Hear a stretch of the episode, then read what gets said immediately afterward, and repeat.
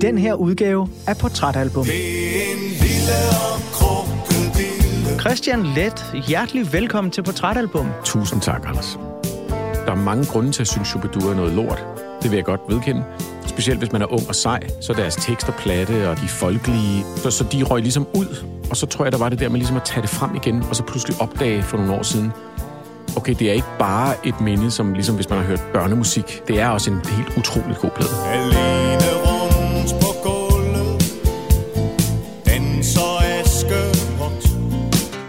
utrolig gode melodier. Der er nogle arrangementer, der vil frem i livet. Når de er satiriske omkring deres samtid og omkring politik, så er de sådan helt utroligt skarpe. Og den anden ting er, hvor godt øh, Michael Bundesen synger.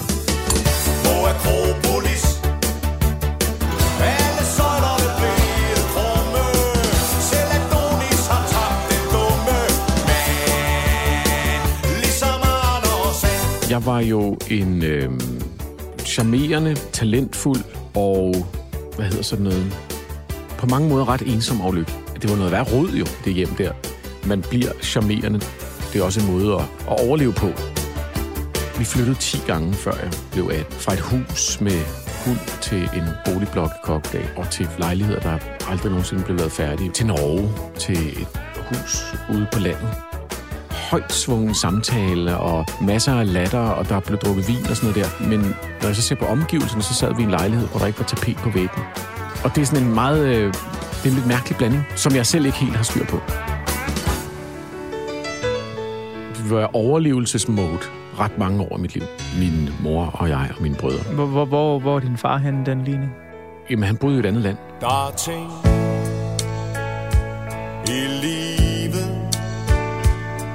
Man husker til man dør Tror du, at øh, han var overrasket over de tanker og følelser, du kommer ud med i bogen, hvor du beskriver ham som værende en fraværende far? Nej, jeg tror ikke, han var overrasket. Og Han læste den også før nogle andre. Nå, Ja, så du sendte den simpelthen til ham ja, ja først? selvfølgelig. Er, det- er det en selvfølge? Hvis man skal gøre det ordentligt.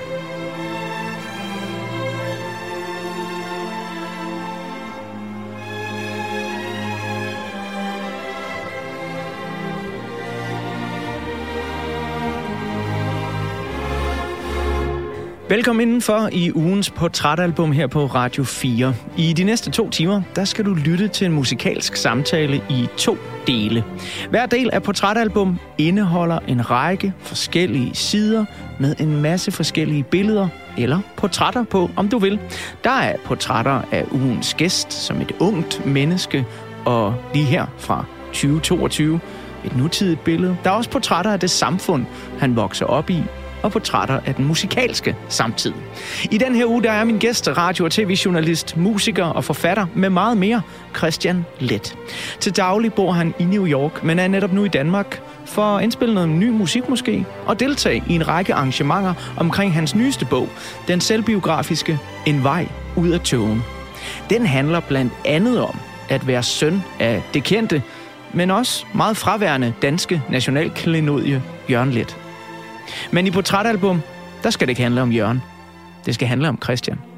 Og Christian, han har valgt Shubidua-albummet Shubidua 9, når der skal tegnes et portræt af ham som barn, menneske og kunstner. Shubidua 9 udkommer lige op til julesalget i december 1982.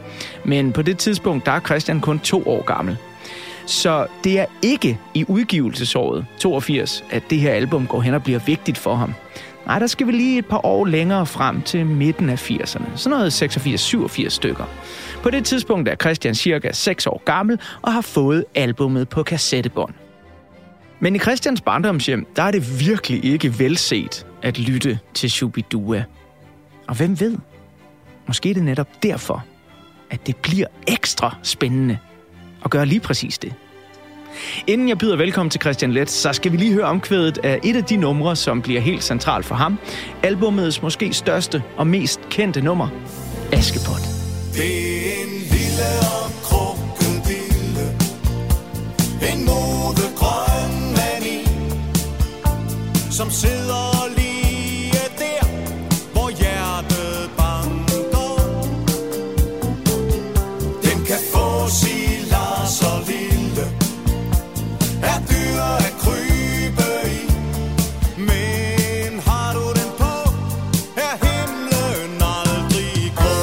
Askepot, et af de helt centrale numre på Shubiduas 9. album, det der bare hedder Shubidua 9, der udkommer i 1982, og som ugens gæst her i portrætalbum Christian Let, han går og skamhører i 1986, så hans lille kassettebånd det næsten bliver tyndsligt.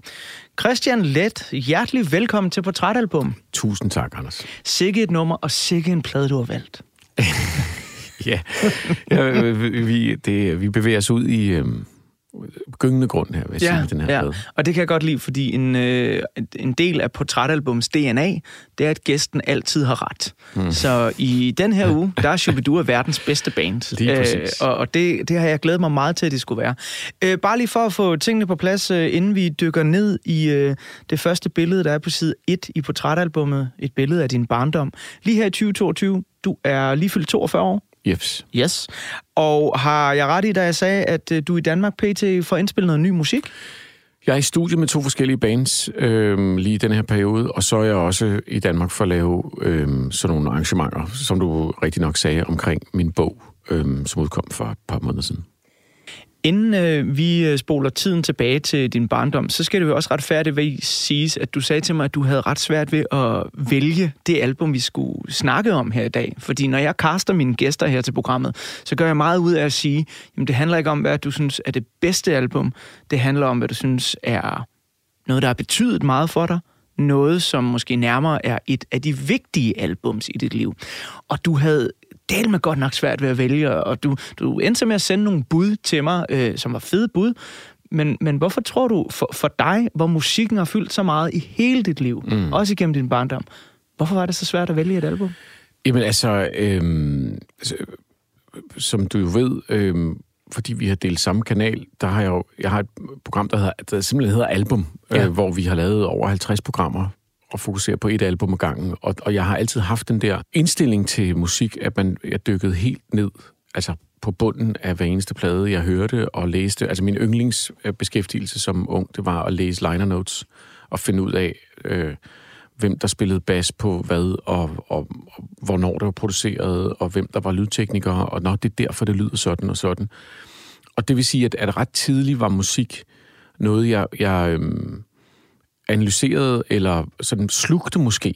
Altså, hvor, hvor for rigtig mange mennesker bliver det soundtrack til et liv, og det har det også været, men det har aldrig kun været det. Så jeg skal faktisk meget, meget langt tilbage, altså helt til, da jeg var barn, for at finde, fordi alle de plader, jeg lyttede til, du så kunne jeg sige alle mulige vildt seje ting, som, du ved, Queen is Dead er en af de plader, der har betydet mest for mig.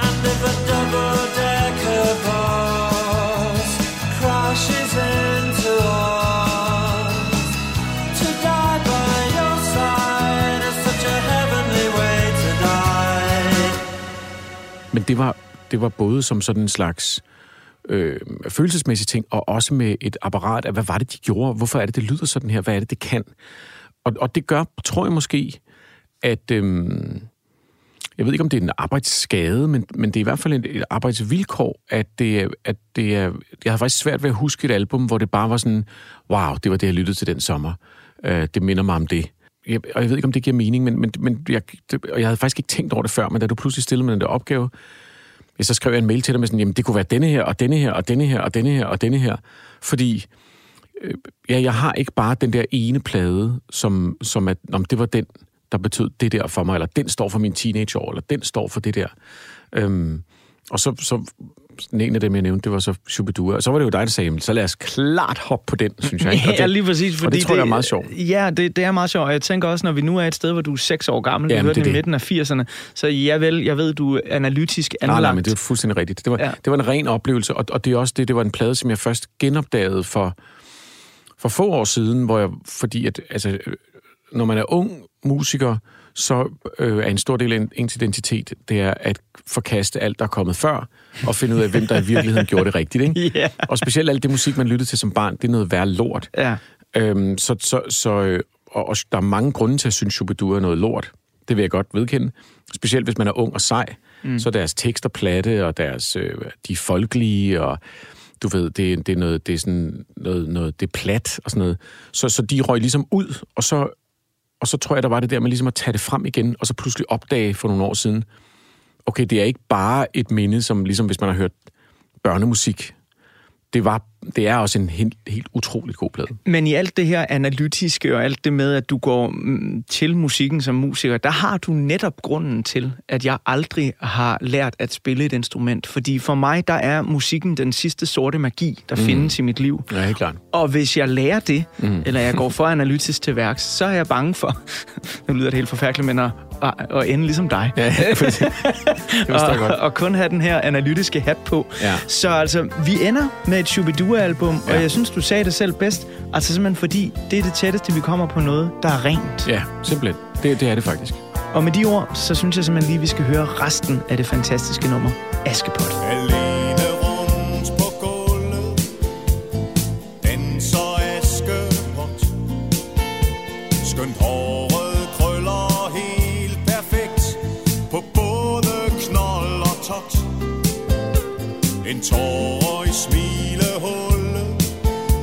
Som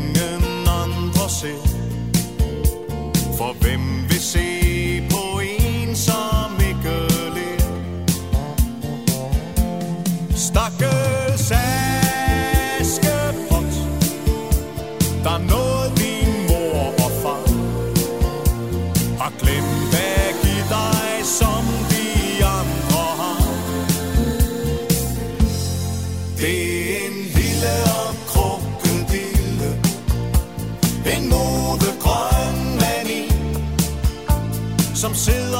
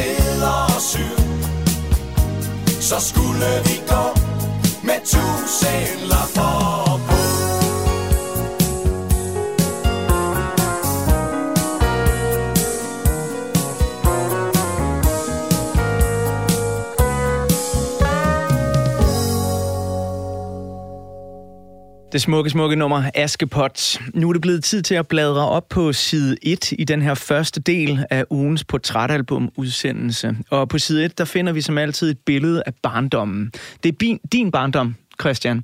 Og jeg plejer at spørge mine gæster, om musik fyldte noget i deres barndom. Det ved jeg jo allerede, at den gjorde i din. Så jeg vil egentlig hellere spørge, hvordan fyldte den? Fordi nogle gæster, der kommer ind, de vokser op med højskolesangbogen, mm. andre er sådan lejrebålstyperne, mm. andre igen øh, har bare hørt noget musik på radioen, Shiv 413, mm. nogle er blevet taget med til rockkoncerter. Ja. Så hvordan fylder musik i din barndom? Nu fik jeg lige et minde, da du sagde det, fordi det, den første koncert, jeg var til... Altså, jeg, jeg var vokset op med min, min mor, øh, er skuespillerinde og sangerinde, og sang jazz. Så jeg voksede op med musik, var... Det er ikke bare noget, der var i hjemmet, det var noget, man, det var en disciplin også, og det var, altså du ved, så, så øvede hun derhjemme, så kom der en pianist, der så var vi ude, jeg var ude og se alle mulige teaterforestillinger, hvor hun sang sådan noget. Men den første rigtige koncert, jeg blev taget til, var omkring samme tidspunkt, måske lidt tidligere, hvor jeg blev taget på Femøren og se Kim Larsen. Når nu verden bliver kold og forladt Finder jeg trøst i min kæreste skat Klipper motiver med drømme og saks Papirsilhuetter er den fineste slags det var for eksempel ikke rigtig noget, vi hørte så meget. Jeg kan huske, at jeg fik forklædt som voksen, og den var ret vild, også på kassettebånd. Men der var musik hele tiden, og det var al mulig form for musik. Sjovt nok ikke Shubidua. Altså, jeg voksede op med at høre alle jazzklassikerne og sådan nogle ting. Og så spillede jeg selv klaver. Og, og, og, og når jeg siger, jeg spillede klaver, øhm, så mener jeg, jeg gik ikke til det på det her tidspunkt, men som 3, 4, 5 år, der, der, der, der sad jeg bare i lang, lang tid ved klaveret, og øhm, altså i retrospekt har jeg zonet fuldstændig ud og sådan nærmest mediteret øh, mere end jeg har. Altså jeg tænkte ikke som en performance, det var mere sådan noget med bare at sidde og forsvinde faktisk ind i, i, i klaveret. Det var noget, man kunne forstå. Det var ikke det der med, det larmer, øh, vil du ikke være stille, vi skal spise. Altså der var ikke den der sådan... Øh, fordi musik var ligesom et sprog, der, der var i gang. Øh, men, men netop ikke meget- Ofte ikke det folkelige. Ofte sådan lidt, øh, lidt højere til loftet, du ved. Så, du ved ja, jeg ved ikke. Så, så musik var der altid. Altså, jeg kan ikke huske, hvornår det kom ind eller kom ud. Eller, jeg kan ikke rigtig kvantificere det, for det var der bare. Du har lige skrevet en øh, bog, som vel mm, godt kan klassificeres som en form for erindringsbog, en, en selvbiogra- et selvbiografisk værk. Mm. Øh, hvis du selv skulle sige det, hvor- hvordan tror du, at dit barndomshjem adskiller sig fra sådan, den gennemsnitlige lytter, vi har her på Radio 4? da jeg var 6-7 år, der havde jeg allerede set, uden der var nogen, der skulle prøve at fortælle mig noget om det, at det var normalt at lave, øh, at, at arbejde med en sang, indtil den var god nok, fordi det var et arbejde. Forstår du, hvad jeg mener? Mm. Det var ikke noget, øh, jeg, jeg skulle, det, det virkede naturligt for mig. Til gengæld havde jeg aldrig nogensinde set nogen gå hen på et kontor og, øh, og komme hjem klokken 5 hver eneste dag. Det havde jeg ikke set, så det var ikke naturligt for mig. Så jeg tror, det, der måske adskiller det allermest, fra de fleste mennesker, det var, at øhm, jeg meget hurtigt havde en meget, meget lidt glamourøs holdning til, til øh, underholdningsindustrien. En, ret sådan øhm, savlig, altså du ved, når du, når du vokser op med mennesker, som, som beskæftiger sig med det her som et arbejde, så, øh, altså for, så, så når du så læser en artikel om, hvor vildt det er at være musiker, så tænker man, hvad fanden snakker, hvem har de snakket med? Altså forstår du, mener? Det bliver, det bliver meget lidt realistisk. Ja, ja. Øhm, så, så det tror jeg sådan var... Der er både sådan en, en meget uglamorøs ting. Jeg ved ikke, om nogen nogensinde har været backstage på, et, på en teaterforestilling. Jo, Det er måske det mest uglamorøse sted, du overhovedet kan være. absolut. Der lugter af brudt. Der lugter af prut, folk sidder og kommer med dirty jokes, eller beskidte vidigheder, og, og, og har deres øh, indkøbsvarer stående i nettoposer over hjørnet, fordi de, når de er færdige på arbejde, så er butikkerne jo lukket, og, og så går de ind og laver stor kunst. Om det så er Shakespeare, eller Bertolt Brecht, eller hvad det er. Og, og den der verden, den er jeg vokset op i, hvor at, Nå, men det her det er noget, vi gør.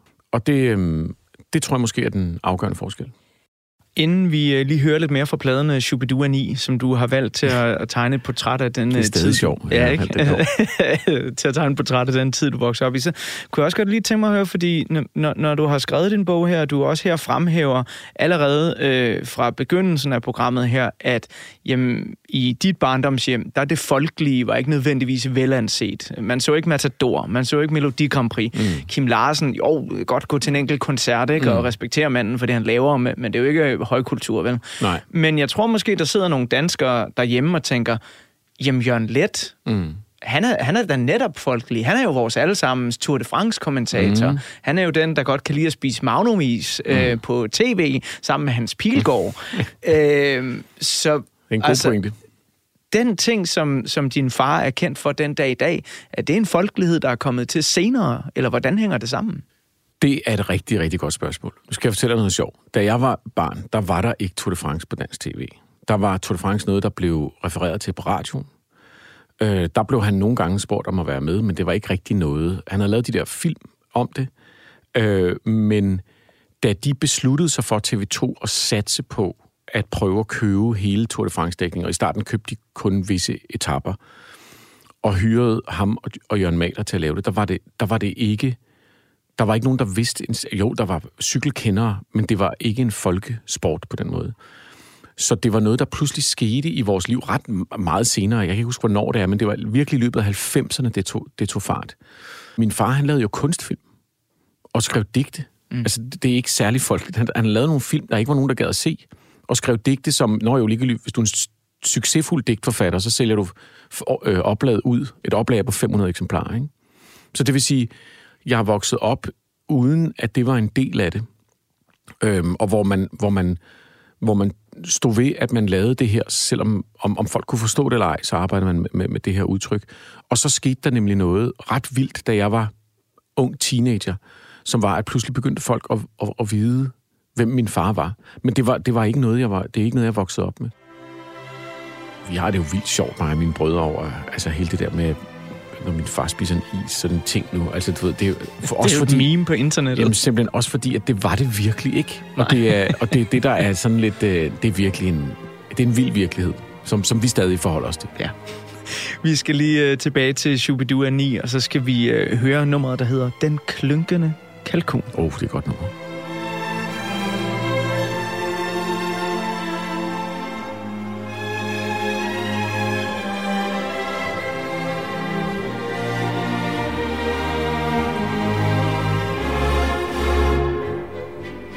Altså, hvor ambitiøst er det lige? De har hyret et symfoniorkester til at spille en åbning til et nummer. Fuck, mand! Og du kan høre, det er et symfoniorkester, fordi pladen er fra 82, så det der, det er jo ikke keys, der bliver trykket ned, vel?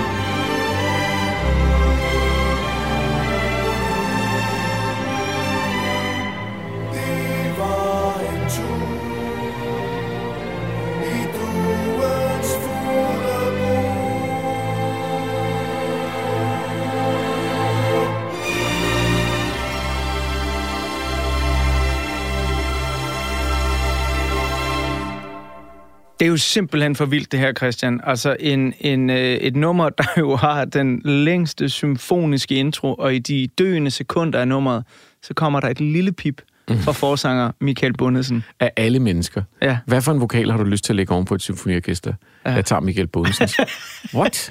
Hvorfor er det her et øh, særligt nummer på den plade? Eller det kan man jo høre, at det er, ikke? Altså, der er meget langt fra Dog Shit in My Garden, Det er nemlig. som også ligger her på. Og der er også langt fra deres forrige plader, som, som alle sammen er utroligt velspillet, men hvor at på den her plade er det soniske og produktionen taget til, altså efter min mening ikke højdepunkt, de, de ikke rigtig når, og som jeg har svært ved at høre andre bands nå. Der er, der er et håndværk her, som jeg, når jeg hørte det igen, var sådan fuldstændig, hvem fanden hørte et symfoniorkester til at spille en parafrase over, det er jo en parafrase over den sang, der hedder Fantasi nummer 9. Som te- åbner albumet, ja. ja, hvor teksten handler om, at de kunne også have ondt af sig selv, for de er jo bare musikere, apropos det, vi talte om før.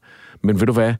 Det har de ikke, fordi at det, du ved, altså de sådan gør grin med, med, med den der øh, offertanke, der tit er i, i, i kunst, og tit hos mange kunstnere, øh, stadig den dag i dag. Og så gør de det, så, så indspiller de den med et symfoniorkester, og får det jo arrangeret vanvittigt smukt, og altså, jeg ved ikke, det giver ikke mening. Det giver ikke mening, at man laver... altså, du ved... Nå, men der var også, kan du huske, Monrad og Rislund? Jo, jo, de lavede også nogle ting der, ikke? Og det kunne jeg aldrig rigtig helt, fordi det blev sgu ved med at være sådan lidt... Det havde ikke samme ekspertise. Altså, det her det er jo musikalsk godt. Ja. Og det, er, og det vil vi høre på største af nummerne i hvert fald på den her Ja. plade. Men, men altså, det- du, du taler jo direkte også ned i, hvad skal man, øh, ikke vores fælles barndom, fordi vi kendte ikke hinanden, øh, da vi var børn, og jeg er øh, søn af akademikere og håndværkere. Øh, men øh, skulle man ud og, lave noget sjovt i min barndom, så skulle man til Monrad og Rislund. Skulle man ud og høre noget god musik, så skulle man høre Shubidua eller Kim Larsen. Det, det var sådan ligesom, det, det var det, der var. Ja. Altså, øh, der var ikke en stor stand-up scene, eller et, et væld af komikere. Øh, jo, selvfølgelig var der også andre ting, men så var det revyer og sådan nogle ting. Var der Men- revyer, lige Men præcis. der taler du lige præcis ned i, i det der, der, der meget var min barndom. Men Christian, nu har vi på en eller anden måde sådan cirklet lidt rundt om, om den varme grød der i midt-80'erne, hvor, hvor du vokser op med øh, hjemme højt til loftet i hjemmet, og, og vi har fået talt om alle omstændighederne rundt omkring. Men nu kunne jeg godt tænke mig, ligesom jeg plejer at gøre i portrætalbum her i del 1, øh, og spørge dig, hvem var mennesket, eller barnet, Christian Let, i 1986? Oh shit. Øh. skal der tænkes. Jamen altså, det var, altså jeg, jeg var jo en øh, charmerende, talentfuld øh, og ret, hvad hedder sådan noget, på mange måder ret ensom og lykkelig. Det var noget værre rod jo. Altså, der var mange ting, der var noget værre rod i det hjem der. Man bliver charmerende, når, der, når, når det, er, det er også en måde at, at overleve på. Det er også en måde at, at være til stede på. Øhm, og og øh, altså, øh, det, det blev ligesom en måde at være i verden på, tror jeg. Øhm, at, ja, så, så stille, men på, på ydersiden sjov og, og god til at tale med voksne, som også er en, en klassisk.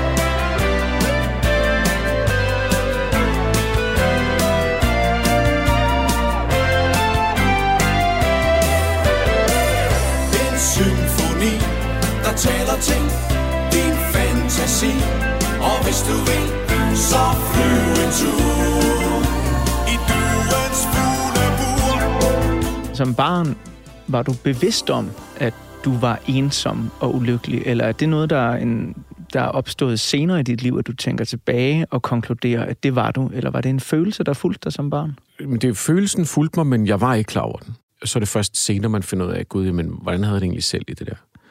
Og det har været en, øh, en årlang proces at finde ud af det. Øhm, det har taget sine psykologtimer. Øhm, men men øhm, fordi sådan noget, det, det, det er jo ikke, fordi man bare kan begrave det. Vi flyttede 10 gange, før jeg blev 18, ikke? Og, det, og, vi, og vi flyttede fra, altså det var sådan, du ved, fra et hus med hund til en boligblok i Kokkedal. øh, og, og til du ved, lejligheder, der aldrig nogensinde blev lavet færdige, hvor der var ikke, ikke var noget tapet på væggene, til, til Norge, til et hus ude på landet, altså i Midtjylland, øh, som heller aldrig blev færdigt. Øh, vi var overlevelsesmode ret mange år i mit liv. Øhm, min mor og jeg og mine brødre. Så, så Hvor, hvor, hvor, hvor er din far henne, den ligning? jamen, han boede i et andet land. Så det er jo, det er jo øh, han er et andet sted, kan man sige. Ikke? Øh, han var ikke en del af den dagligdag. Så, og, og, og, og jeg kan huske, det var det der med, øh, enten så var vi øh, på bistanden, eller også så havde min mor øh, skuespiljobs. Og skuespiljobs betyder, at du prøver hele dagen, og så spiller du om aftenen. Og så nogle gange så nåede hun hjem der til Kokkedal, og satte maden over, og så tog jeg afsted igen. Ikke?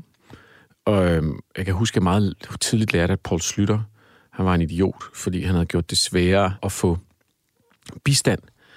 Paul Slytter, sta- daværende statsminister. I, fordi at, at man som skuespiller jo, der er man ikke enten ansat eller ikke ansat. Det er gig-økonomien, som det hedder i dag. Mm. Hvor du har to måneder med engagement, men så er du pludselig kvalificerer du ikke til de der ting. Så det var, det var, det var noget værre lort. Øhm, og jeg gik på nogle... Altså, vi flyttede til en skole der i Kokkedal, som jeg, jeg kan ikke huske en eneste dag derfra. Men jeg ved bare, at efter nogle måneder, så min mor, hun øh, gik tilbage til den skole, jeg havde gået på før, som lå i Hellerup, og overtalte, mig til, at jeg stadig, overtalte dem til, at jeg stadig kunne gå der, så jeg tog toget hver morgen, fordi jeg havde det så dårligt. Så det var sådan en... Øhm, det var, det var, ja, det var noget rod, altså. Det, det var det. Øh, overlevelsesmode, det er på en eller anden måde en meget god måde at beskrive det på. Øh, men det, der er, når man overlever, det er, at man har ikke tid til at undre sig selv, fordi så overlever man ikke. Så det vil sige, det var, det var ikke sådan, så jeg gik rundt og... Jeg havde bare virkelig ondt i maven hver eneste dag. Øhm, og så kan jeg huske, at jeg kom hjem der i... Da vi boede i Kokkedal, kom jeg hjem fra skole, og så var der ikke rigtig nogen. Og så satte jeg... Øhm, det var en anden plade, jeg tænkte på, men så var der sådan en, en plade med øh, Duke Ellington og Mahalia Jackson, der hed Black, Brown and Beige. som jeg øh, satte på, og så lå jeg i sofaen og hørte den.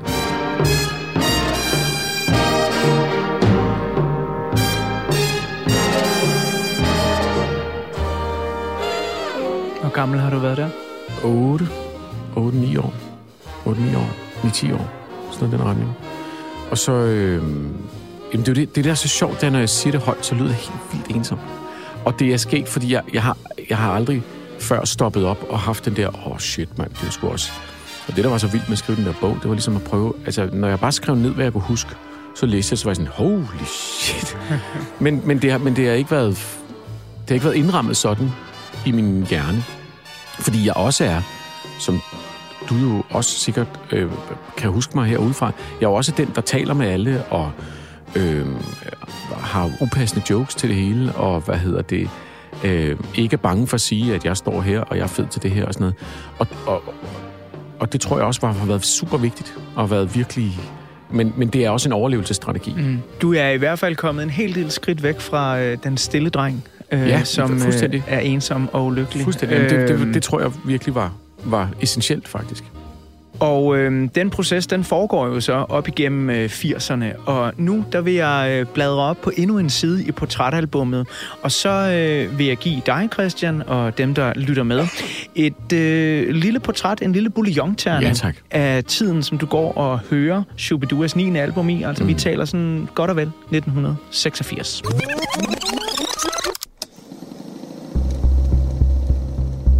Vi begynder med at male portrættet af året 1986 ved at tage et kig på den allerstørste nyhed fra vores egne hjemlige breddegrader. Den 28. februar bliver en dato, som går over i skandinavisk politisk historie. Sveriges statsminister, den kontroversielle og markante socialdemokrat Olof Palme, var på vej hjem fra biografen med sin hustru. Klokken 23.21 i krydset ved Sveavägen Tunnelgatan bliver Olof Palme skudt i ryggen. Det eneste vidne er hustruen Lisbeth Palme. Mordet, som stadig anses som et nationalt traume i Sverige her i 2022, bliver aldrig helt definitivt opklaret. Men den 10. juni 2020, altså cirka 35 år efter mordet, der udpeges Stig Engstrøm, også kendt som Skandiamanden, til at være Olof Palmes morder. Det var en chokeret svensk befolkning, der hørte om mordet på landets statsminister. Jävla idiot! Jag kan inte förstå, hans tid kunde inte vara ute nu. Jag förstår det inte. Og som om det svenske nationaltraume ikke var nok til at male et lidt dystert portræt af året 1986, så sker der noget endnu mere voldsomt den 26. april. I den ukrainske, dengang sovjetiske by, Tjernobyl, lyder et gigantisk brag. Det er lyden af en atomreaktor, der eksploderer. Og den lyd har på mange forskellige måder, både politisk og klimaaktivistisk, sendt ekoer igennem vores verden lige siden. For ikke nok med, at en masse ukrainere måtte lide under eksplosionen, den efterfølgende brands omfattende ødelæggelser og radioaktiv stråling. Nej, store dele af hele verden oplever i ugerne og månederne efter ulykken, at det helt bogstaveligt talt regner ned med radioaktivt nedfald. Det kommer fra en radioaktiv sky, som nåede at brede sig over størstedelen af Europa, Tyrkiet, dele af Kanada, ja sågar så langt væk som en fredelig bjergsø i Japan. Tjernobyl-ulykken er på alle målbare parametre stadig den værste atomulykke i verdenshistorien, og omfanget af dens geopolitiske betydning blev helt enorm. Jo, altså, men det som særligt vækker bekymring her hos mig i hvert fald, det er jo, at, at vi må konstatere, at russerne overhovedet ikke lader høre fra sig om den ulykken. Det har jo kun taget nogle få minutter at ringe rundt til hovedstederne i de lande, som ligger nærmest. Altså man kan sige, at russerne kun øh, lod høre fra sig på opfordring. Det er bekymrende. Men heldigvis, så er det jo altså ikke alt, der i 1986 er dårligdom, ministerattentater og atomulykker. Der er også plads til lidt god gammeldags eskapisme i sporten og filmens verden. Og her der er det især amerikanske sports- og filmstjerner, der stjæler årets overskrifter. Basketballspilleren Michael Jordan slår med sine 63 point rekorden for flest scorede point i en basketball slutrundekamp. Det sker, da hans hold Chicago Bulls møder Boston Celtics. En anden afroamerikansk superstjerne slår, bogstaveligt talt, sit navn fast i 1986. Den kun 20-årige Mike Tyson bliver nemlig kåret som den yngste sværvækst verdensmester nogensinde. Det sker, da han slår Trevor Burbick i Las Vegas. We've got a brand new heavyweight champion of the world, Mike Tyson. Der bliver også udkæmpet storslåede kampe i biografens mørke i 1986, som virkelig er et godt år for amerikanske actionfilm. Årets mest sete amerikanske blockbusters er Oliver Stones Vietnamkrigsdrama Platoon, den australsk-amerikanske romantiske feel-good actionfilm Crocodile Dundee, og så alle tiders største amerikanske flydrama med en storspillende Tom Cruise i hovedrollen, Top Gun, som i øvrigt også har et helt formidabelt soundtrack.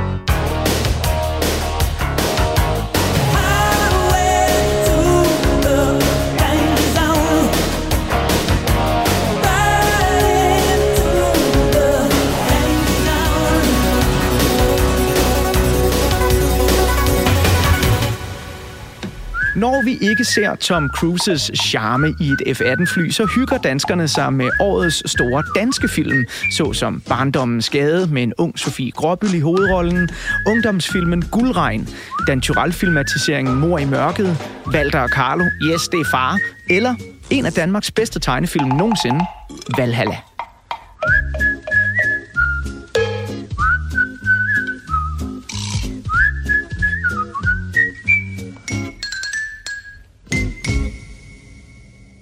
Af andre, mindre hyggelige nyheder fra den lille danske andedam, så kan det nævnes, at Levnedsmiddelstyrelsen den 4. april 1986 forbyder al salg i Danmark af italiensk vin. Det sker efter 17 italienere er døde efter at have drukket træspritholdig vin. Og det sker altså i et år, hvor danskerne også bliver bedt om at stramme livrammen ekstra ind. Den nyligt tiltrådte firkløverregering får nemlig flertal for deres såkaldte kartoffelkur, der er et finanspolitisk indgreb, som skal fremme opsparingen og mindske gælden. Og måske så er det det, der bliver for meget af det gode for visse elementer i det danske samfund. I hvert fald så er det også i 1986, at tre maskerede mænd begår røveri mod Dals varehus, tømmer indholdet af kassen ned i en barnevogn og spurter væk. Kassen indeholdt 5,5 millioner kroner i kontanter. Jeg synes, at Lykketofts argumentationsform nu nærmer sig et højdepunkt af vulgaritet. Et bevidst forsøg på at skælne og forskelsbehandle lejere og ejere, det er jo vanvittigt. Der er ikke tale om en fejl. Lovgivningen ser nu ud, som den skal. Så hård og uforsonlig var tonen mellem regering og opposition, inden regeringens kartoffelkur gled ned med radikal hjælp. Wow, what a year, Christian. Det må man sige. Jeg kan huske noget af det i hvert fald. Ja, ikke? Men det er nemlig sjovt med sådan nogle minder her, ikke? Fordi nu, som sagt, vi er jo jævnaldrende, så mm. jeg er også øh, der omkring en, en 6 år gammel i 1986. Mm. Øh, og jeg kan, jeg tror noget af det her kan jeg huske på bagkant. Ja. Men der er også noget af det, jeg tror, jeg har fået ind med modersmælken på en måde, så jeg er blevet bevidst om nogle ting, som jeg ikke har været klar over. Mm. Altså for eksempel, at atomkraft, mm. det er noget, fanden har skabt. Mm. Det er jeg simpelthen vokset op med. Og det går egentlig op for mig, det er faktisk her i 2022, øh, hvor vi igen virkelig snakker om klima, og der mm. er masser af klimaaktivisme, at, at den frygt, jeg har for atomkraft, den stammer helt tilbage fra Tjernobyl-ulykken, mm. da jeg er seks år gammel, selvom jeg jo ikke fatter, hvad i alverden det handler om. Men jeg er bare blevet podet hele mit liv med, mm. at atomkraft, det er forfærdeligt. Mm. Og jeg har slet ikke tænkt over, kunne jo godt være, at teknologien 100%. havde udviklet sig siden dengang. Jamen, helt vildt. Du ved, jeg har skrevet en bog om, om klima og miljø også, og, og, og det er jo sjovt, fordi det, det er rigtig godt, rigtig godt skrevet, det der, Anders. Men øhm, hvad hedder det? Men det er jo fuldstændig rigtigt. Altså, Tjernobyl sidder i os alle sammen, og det er, det er, altså, og, og for os til at gøre irrationelle ting, ikke? Altså, i dag, der er det meget, mange, der taler om, at, at atomkraft og ny atomkraft er en af de løsninger, vi sidder med. Og så sidder man, og så, så går vi stadig tilbage til noget, der skete for, nå jo, hvad er det så? Næsten 40 år siden. Ja, præcis. Og, og, og, og har en vild, fuldstændig ude af kontrol øh, frygt over for det, ikke? Og det er stadig, altså alle, jeg ved ikke, om du kan huske det, men alle horrorfilmene bagefter, det var jo zombiefilm, hvor folk, mm. altså det var sådan noget der, hvor alt var, eller postapokalyptisk og atomkraft, og hele en idé om, at noget kunne stråle igennem. Og hvis du rører ved det, så er du, du ved, at det falder ned fra himlen, og det er nogle fantastiske horrorbilleder, kan man sige.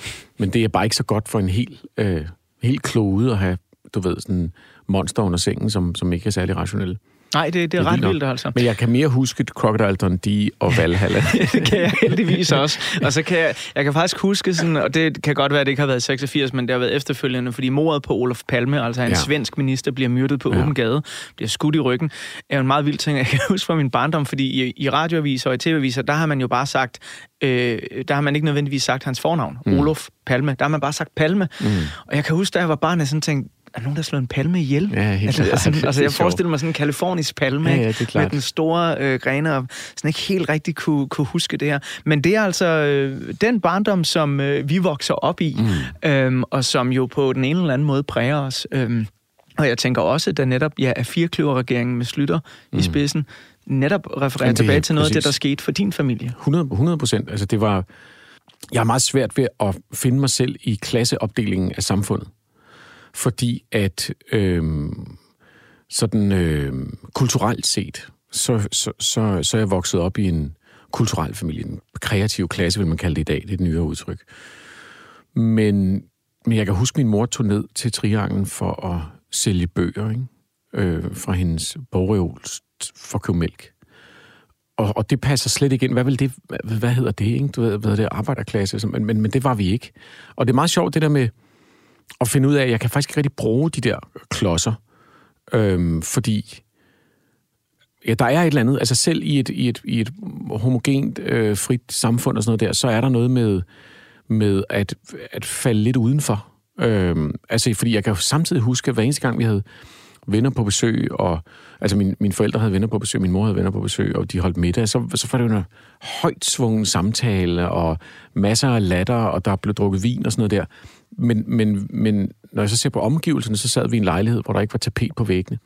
Og det er sådan en meget... Øh, det er en lidt mærkelig blanding. Forstår du, hvad jeg mener? Absolut. Absolut. Øhm, som jeg selv ikke helt har styr på. Ja, men det er jo også altså for, for opfattelsen af, af dig som, som menneske og mm. offentlig person, må jeg sige, at det, øh, det overrasker jo også mig mm. at høre om din barndom på den måde. Ja. Fordi jo, vi har øh, tidligere været kolleger på mm. Danmarks Radio på kanalen P6 Beat, øh, og jeg har set dig nærmest siden du trådte ud i det offentlige kendte lys. Øh, du lavede engang et øh, tv-program om musik, der hed Liga. Mm.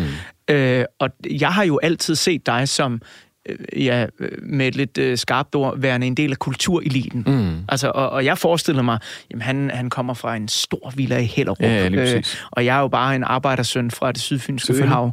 Øh, hvor, hvordan kan jeg blande mig ind i det her? Mm. Så tror du også nogle gange, at, at din måde, eller folks måde at se på dig på, kan være et helt skævt billede, øh, fordi du har det efternavn, du har, fordi du laver det, du har øh, lavet? Ja, altså det, selvfølgelig, men samtidig, ved du hvad, i, rungende ja. Men samtidig er det noget, jeg måtte affinde mig med for lang tid siden, at jeg kunne vælge to stier. Jeg kunne enten stille mig op og råbe, det er også synd for mig. Øh, eller også måtte jeg ligesom bare forsøge at bevise, at det, jeg lavede, det var godt nok i sig selv. Øh, det er selvfølgelig et øh, first world problem, det her, men, men, men Øh, jeg, jeg, har ikke lyst til at, jeg har ikke lyst til at sætte mig i den der situation, hvor det var synd på nogen som helst måde, men, men det er jo derfor, altså da vi lavede vores pladselskab og udgav vores egne plader, og da vi, altså jeg har med vilje gjort alting selv. Jeg har aldrig nogensinde trukket på en kontakt, jeg har aldrig nogensinde brugt øh, nogle af de voksne venner, der var i, i min, min opvækst, fordi at jeg havde en hyperudviklet bevidsthed om, at, at det var sådan, jeg kunne blive set. Så derfor var det virkelig, virkelig vigtigt for mig. Øhm, det er også derfor, faglighed altid har betydet så meget for mig. At, at, at grunden til, at jeg lavede musik-tv, var, at jeg vidste noget om musik. Ikke fordi jeg kunne være på tv. Øhm, og sagde også nej til alle mulige andre roller, eller tv-værts ting bagefter, fordi det, jeg ikke følte, jeg kunne leve op til det. Og det, det har været helt utroligt vigtigt for mig, at... Det er sikkert også derfor, at jeg i dag har... Med den plade, der kommer til efteråret, så tror jeg, jeg tror, det er 16 plader og ni bøger, ikke? Øhm, og det tror jeg blandt andet er fordi, at altså når jeg kigger tilbage på det, fordi jeg har ikke følt det, som om jeg har haft særlig travlt, men, men jeg har haft helt utroligt travlt. Altså øh, med at bevise et eller andet. Ikke? Jeg tog et fly tilbage. Jeg havde det for mig selv. Jeg så en film og sov tre timer, så min krop forlade min sjæl. Man vil godt se verden, men her ser du en verdensmand men da jeg landede i Castro Tog jeg hen og fandt mit bane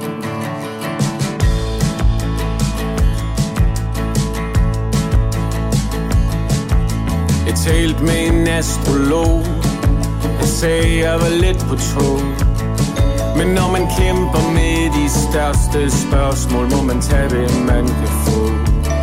Han sagde, jeg var lavet til noget større at alt det store er til mig. Jeg slog en handel med en i ledelsen Og jeg siger aldrig nej.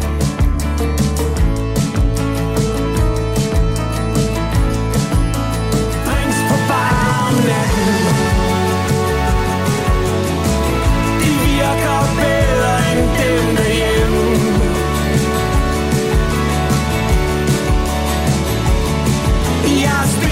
she comes out